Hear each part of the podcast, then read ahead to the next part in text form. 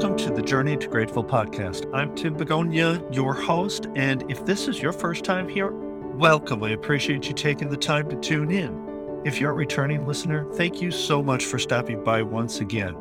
And for anyone new, Journey to Grateful is a podcast and a website for that matter. You can check us out over on journeytograteful.com. And we exist as a resource to help people work through their new life after the loss of someone special.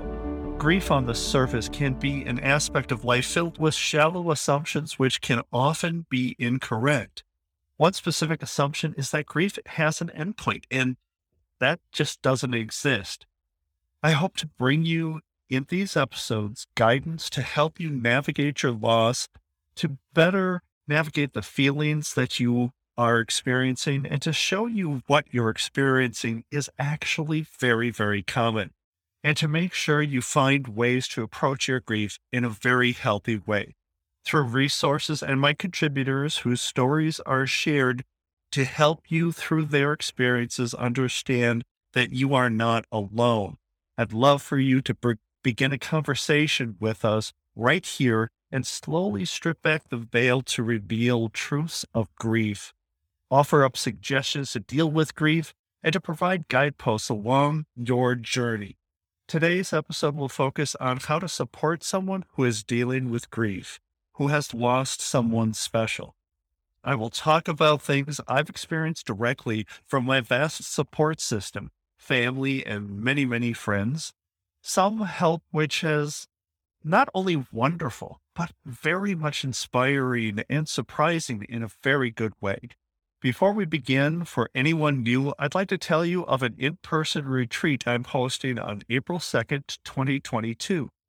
This retreat is an all day event designed to carefully examine the process of grief, provide resources that you may act upon, and inspire personal growth to help you move another step forward on your grief journey. You can learn more over at journeyforwardretreat.com. That's journeyforwardretreat.com, including details on the three inspiring speakers who will offer their personal and professional insights. Thank you again for listening today. Now, let's talk a little bit about how to support someone affected by loss.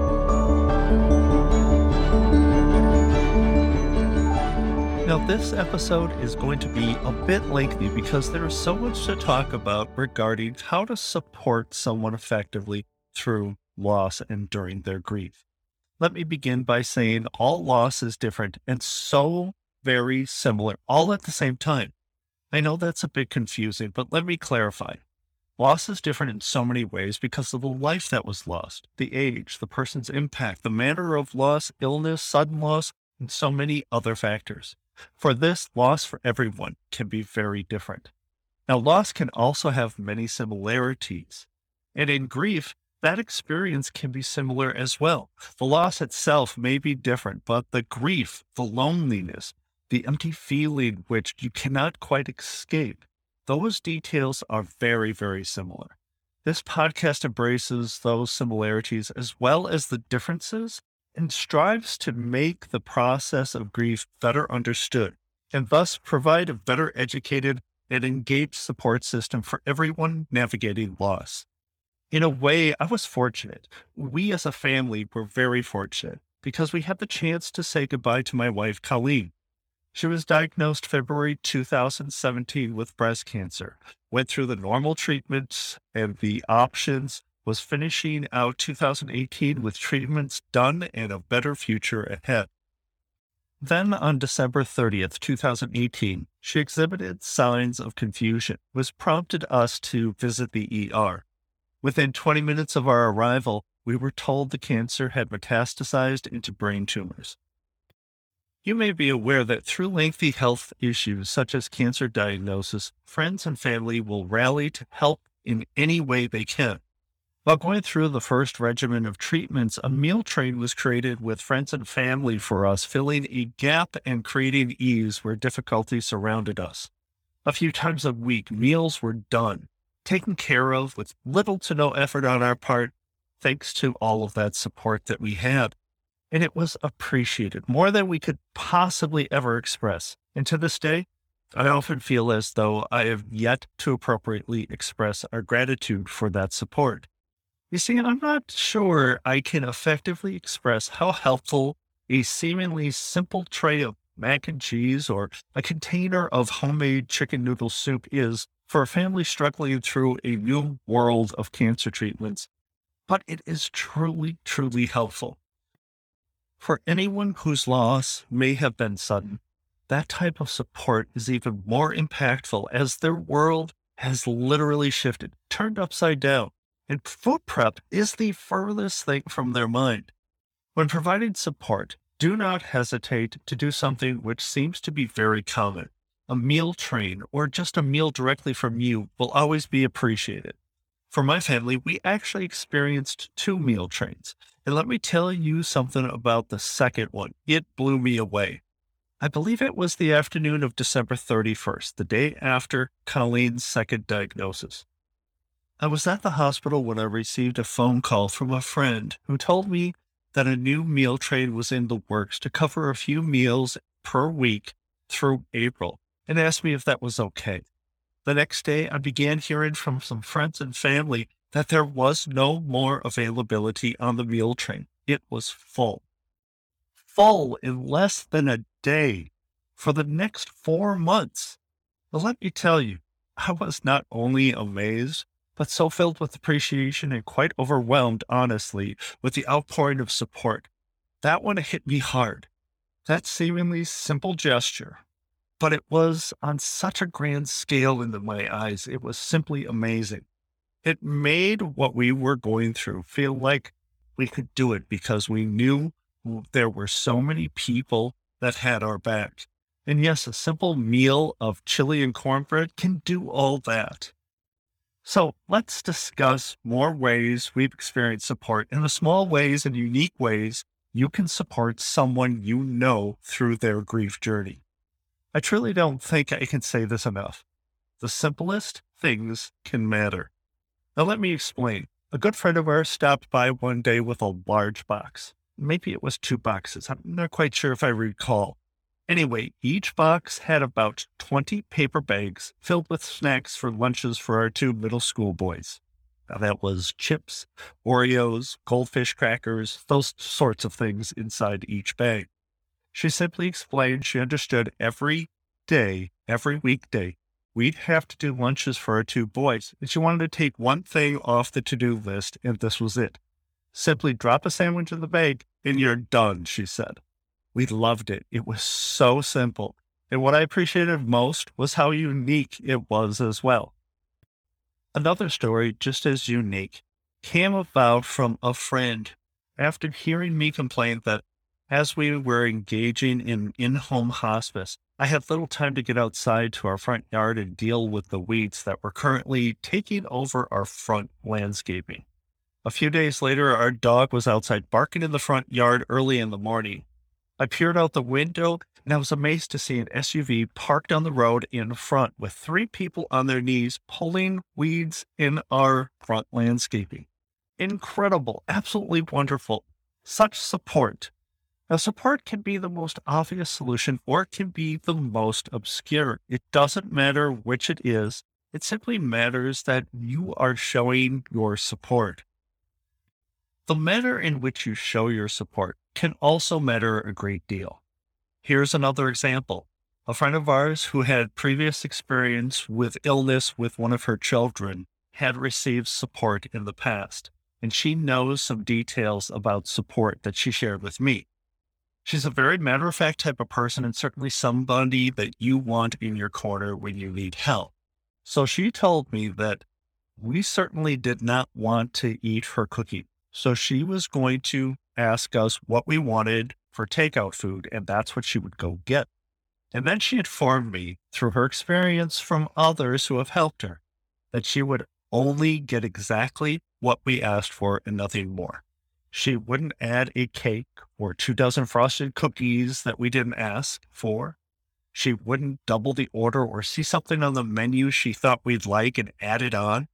She would get only what we asked, and that was what she would provide.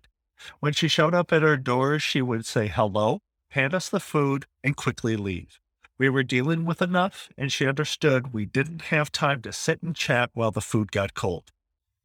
She understood what we needed had nothing to do with entertaining another person who just wanted to fill our time with chit chat. What we needed was time with ourselves and the food that she was delivering, and that was how it was going to go down. Her honesty, her insightfulness, and forward manner has always been and will continue to be, even more so after that conversation, one of my favorite things about this amazing friend. So take away with this story the details we often don't consider when we are trying to help someone. First, fulfill a need and try not to impose any additional stressor on someone who has already enough stress that they're trying to deal with. Second, provide what you say you will provide and don't add any unnecessary things.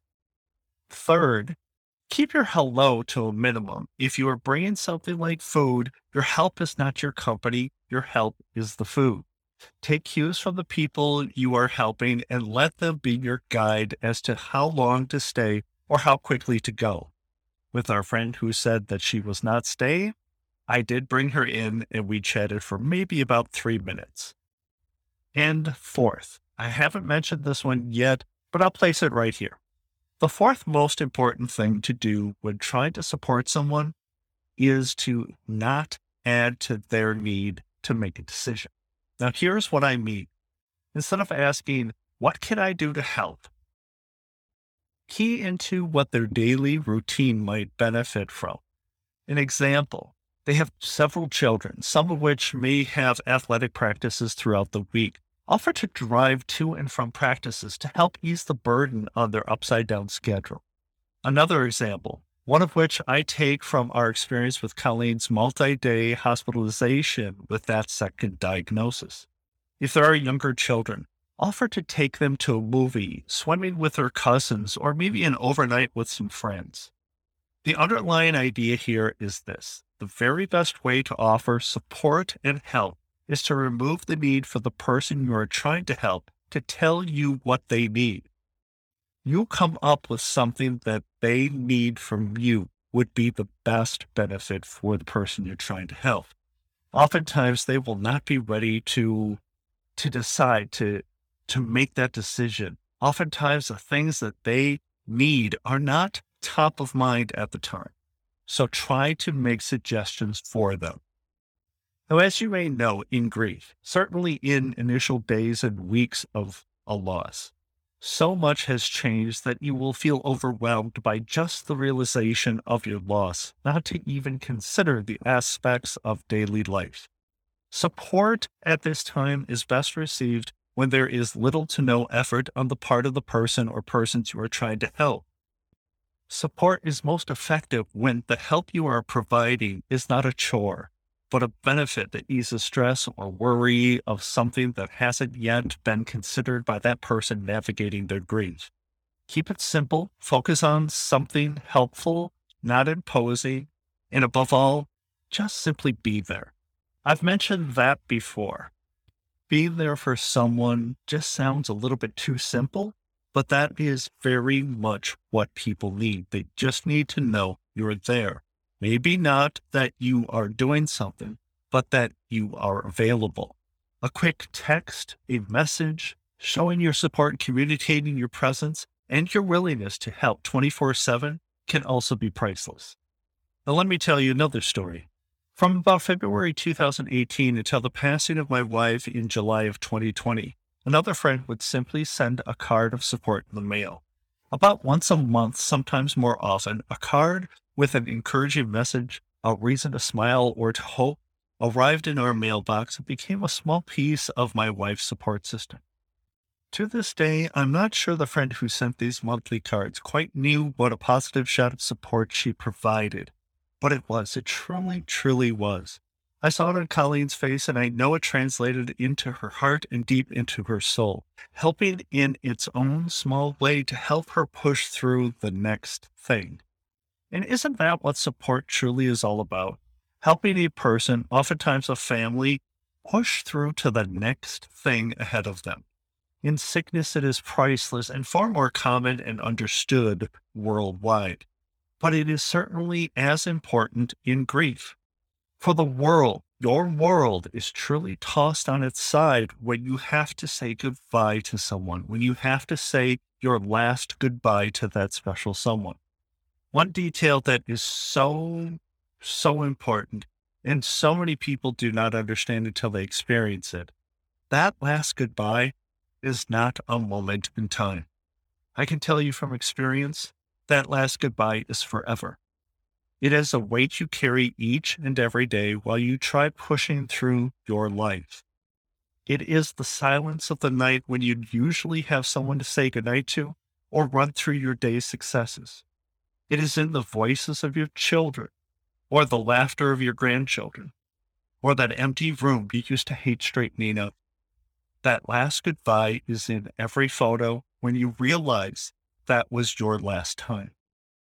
Your last time going to a ball game. Your last time walking on the beach together. Your last time singing that song together and your last time watching that movie. Your last time holding their hand. Your support, in whatever way you show it, is you holding your friend or family member's hand once again, helping them on their path, sharing in their journey, sharing in their loss. My suggestion to you is this don't let the support be another goodbye that they have to endure. Continue your support with a smile, a text, an invitation, a movie, a drink, a walk, your time. Make it simple, make it matter, and make it everlasting.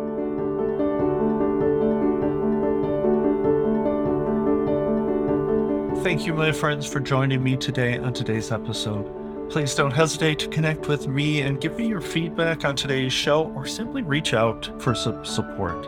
I'm here via email. You can contact me, tim at journeytograteful.com. Or if you'd rather call, or you can actually text me, the number is 262 298 2428. That's 262 298 chat.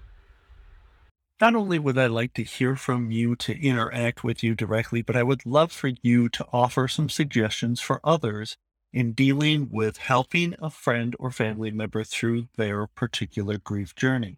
If you have supported somebody in the past and it's been a fairly unique manner in which you've done so, go ahead over to Facebook or Instagram or send us an email or a voicemail and let us know. I would love to share it with our audience and help everybody understand the different options of supporting someone dealing with grief.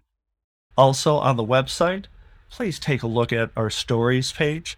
These are stories and experiences from our contributors, our friends, our family, myself, and they might strike a chord with you and help you navigate your grief. So go over to journeytograteful.com and take a look at those. As I spoke of making it everlasting, I'd like to remind you coming April 2nd, 2022, I'm hosting the Journey Forward Retreat. It's an all day in person gathering of those needing support and resources to help them on their journey through grief. You can learn more over at journeyforwardretreat.com. It will be held in Mequon, Wisconsin. That's just 20 minutes north of downtown Milwaukee. I'm limiting the retreat to 30 people to keep it interactive and intimate, so please consider registering soon. Now, for a little inspiration, a quote from Misty Copeland says it best about support. Anything is possible when you have the right people there to support you. My family and I have been fortunate to have the right people there to support us and continue to do so to this day.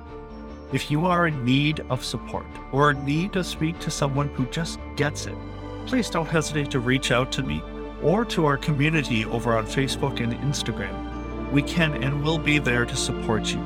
Just simply ask. So until next episode, thank you again for joining me, and please remember to walk confidently on your journey to grateful. Bye bye.